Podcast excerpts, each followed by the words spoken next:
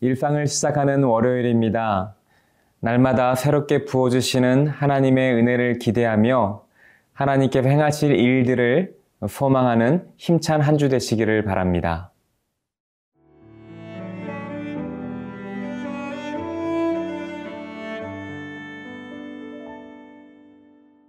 레위기 26장 40절에서 46절 말씀입니다. 그들이 나를 거스른 잘못으로 자기의 죄악과 그들의 조상의 죄악을 자복하고 또 그들이 내게 대항함으로 나도 그들에게 대항하여 내가 그들을 그들의 원수들의 땅으로 끌어갔음을 깨닫고 그 할례받지 아니한 그들의 마음이 낮아져서 그들의 죄악의 형벌을 기쁘게 받으면 내가 야곱과 맺은 내 언약과 이삭과 맺은 내 언약을 기억하며 아브라함과 맺은 내 언약을 기억하고 그 땅을 기억하리라. 그들이 내 법도를 싫어하며 내 규례를 멸시하였으므로 그 땅을 떠나서 사람이 없을 때에 그 땅은 황폐하여 안식을 누릴 것이요 그들은 자기 죄악의 형벌을 기쁘게 받으리라. 그런즉 그들이 그들의 원수들의 땅에 있을 때에 내가 그들을 내버리지 아니하며 미워하지 아니하며 아주 멸하지 아니하고 그들과 맺은 내 언약을 폐하지 아니하리니 나는 여호와 그들의 하나님이 됨이니라. 내가 그들의 하나님이 되기 위하여 민족들이 보는 앞에서 애굽 땅으로부터 그들을 인도하여 낸 그들의 조상과의 언약을 그들을 위하여 기억하리라. 나는 여호와이니라. 이것은 여호와께서 시내산에서 자기와 이스라엘 자손 사이에 모세를 통하여 세우신 규례와 법도와 율법이니라. 이스라엘의 불순종으로 인하여 내려진 끔찍한 재앙과 심판의 메시지는 하나님의 마지막 말씀이 아니었습니다. 이스라엘의 완악함에 심판을 내리시더라도 그들을 향한 하나님의 마음은 그들이 돌아오기를 바라고 계십니다. 오늘 본문은 이스라엘이 비극적인 심판과 하나님의 재앙을 경험한 후에 하나님께 돌아와 죄악을 회개하면 회복될 것을 약속해 주고 계십니다. 우리 40절입니다. 그들이 나를 거스른 잘못으로 자기의 죄악과 그들의 조상의 죄악을 자복하고 또 그들이 내게 대항함으로. 이스라엘 백성이 회복과 재용서를 받기 위하여 필요한 첫 번째 조건이 있습니다. 그것은 자신들에게 주어진 형벌이 자신들의 죄악으로 인한 것임을 인정하는 것입니다.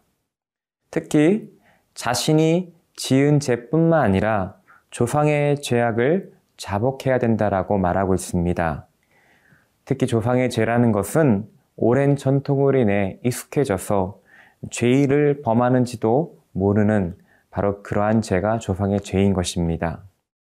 죄인지 몰랐다라고 핑계대는 것이 아니라 자신이 알고 지은 죄 혹 모르고 지은 죄에 대하여 인정하고 회개하는 것이 참된 용서와 회복으로 가는 첫 출발점인 것입니다.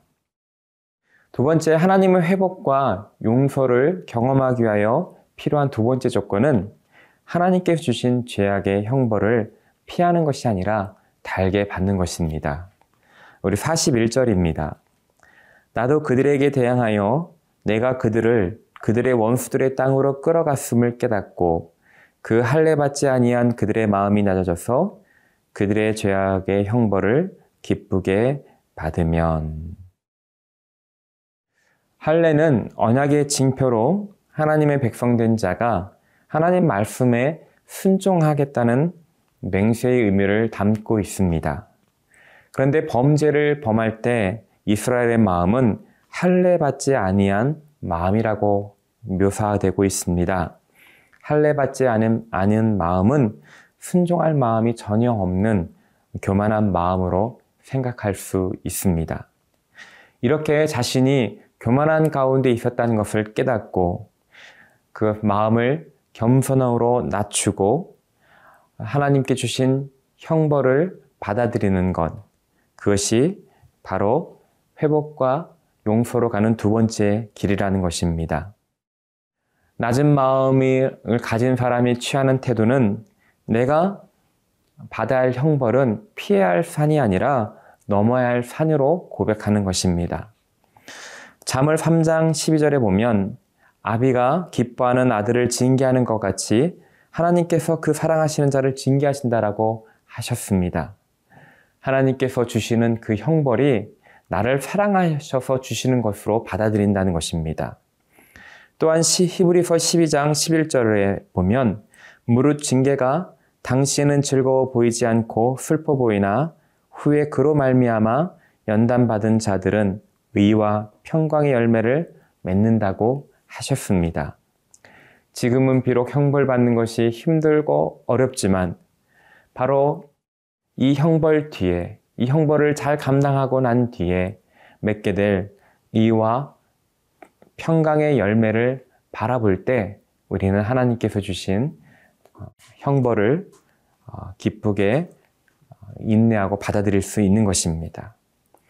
이렇게 자신의 죄를 자복하고 인정하고 낮은 마음으로 주님께서 주신 형벌을 기쁘게 감당할 때 주님은 회복시키실 것이며 그 뒤에 우리 삶 가운데 많은 의와 평강의 열매가 맺히게 될 것입니다. 이렇게 참된 회개의 길로 나아가는 저와 여러분 되시기를 바랍니다.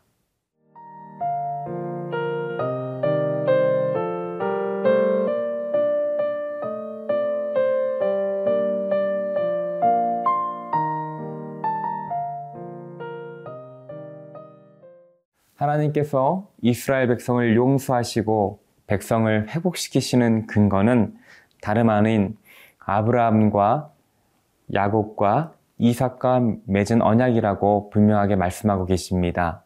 42절입니다.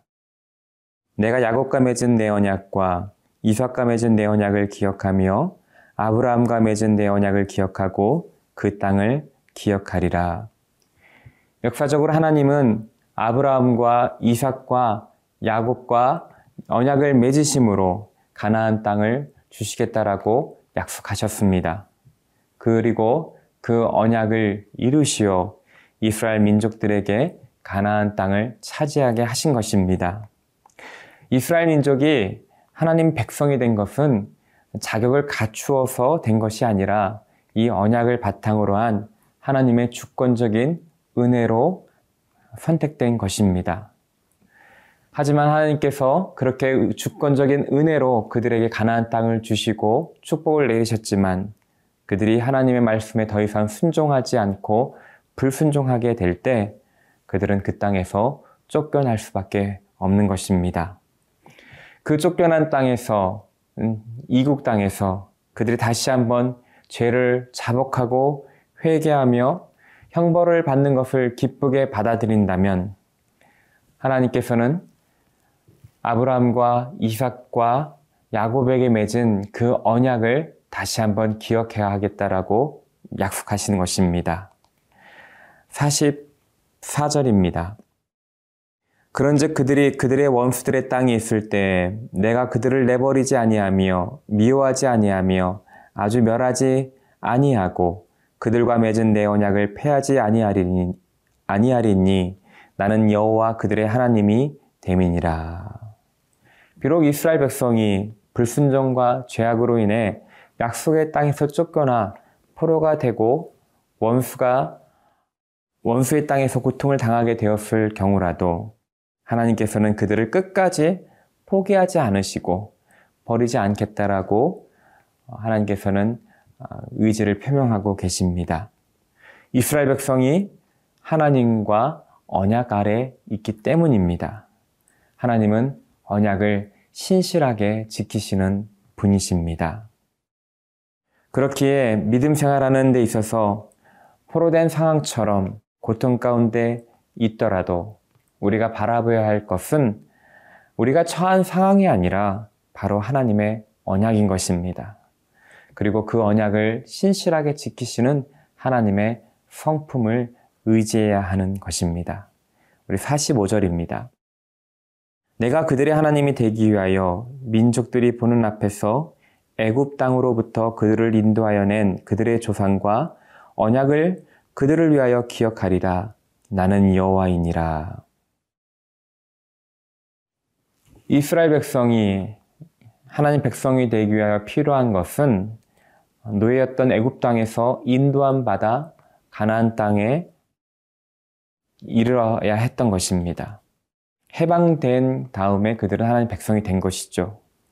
마찬가지로 불순종으로 인하여 포로가 되고 노예가 된 이스라엘 백성이 다시 회복되기 위하여 필요한 것은 포로 가운데, 그 노예 가운데에서 노인받게 되어야 된다는 것입니다. 하나님의 언약을 바탕으로 애굽에서 그들을 자유케 하여서 가나안 땅에 정착하게 하신 하나님께서 동일하게 이스라엘 백성이 자복하고 회복하면 그 언약을 지키어 그들을 다시 가나안 땅으로 회복시킨다는 말씀인 것이죠. 우리에게는 예수님을 통하여 십자가의 보혈을 통하여 새 언약 가운데 하나님께서 초대해 주셨습니다. 우리가 죄악 가운데 있을 때에도 예수님의 보혈을 통한 하나님의 언약은 여전히 유효합니다. 어떤 고난과 핍박 가운데서도 십자가를 바라보고 주님 앞에 자복하며 돌아올 때 주님은 우리를 회복시키시는 분이십니다. 우리의 상황이 아니라 십자가를 통하여 우리에게 주신 언약을 바라보고 언약을 의지할 때 회복시키시는 하나님을 경험하게 될 것입니다. 여호와 하나님은 우리 모두의 하나님이시고 회복시키시는 하나님이신 것입니다. 오늘 이러한 하나님 회복시키시는 하나님의 은혜를 풍성히 경험하시기를 바랍니다. 함께 기도하겠습니다. 하나님, 예수 그리스도의 십자가의 보혈로 우리를 새 언약 가운데 초청해 주셔서 감사합니다. 우리가 어떠한 상황 가운데 있더라도 그 언약을 기억하게 하여 주시고 언약을 신실하게 지키시는 하나님의 신실함을 의지하게 하여 주시옵소서. 감사드리며 우리 구주 예수 그리스도의 이름으로 기도드립니다. 아멘.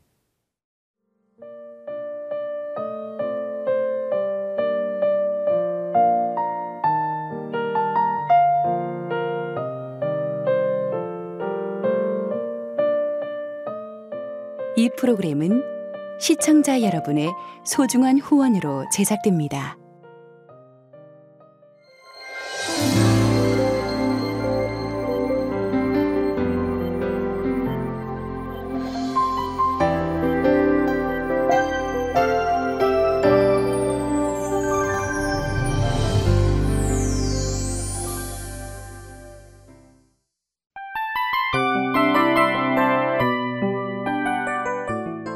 이 프로그램은 청취자 여러분의 소중한 후원으로 제작됩니다.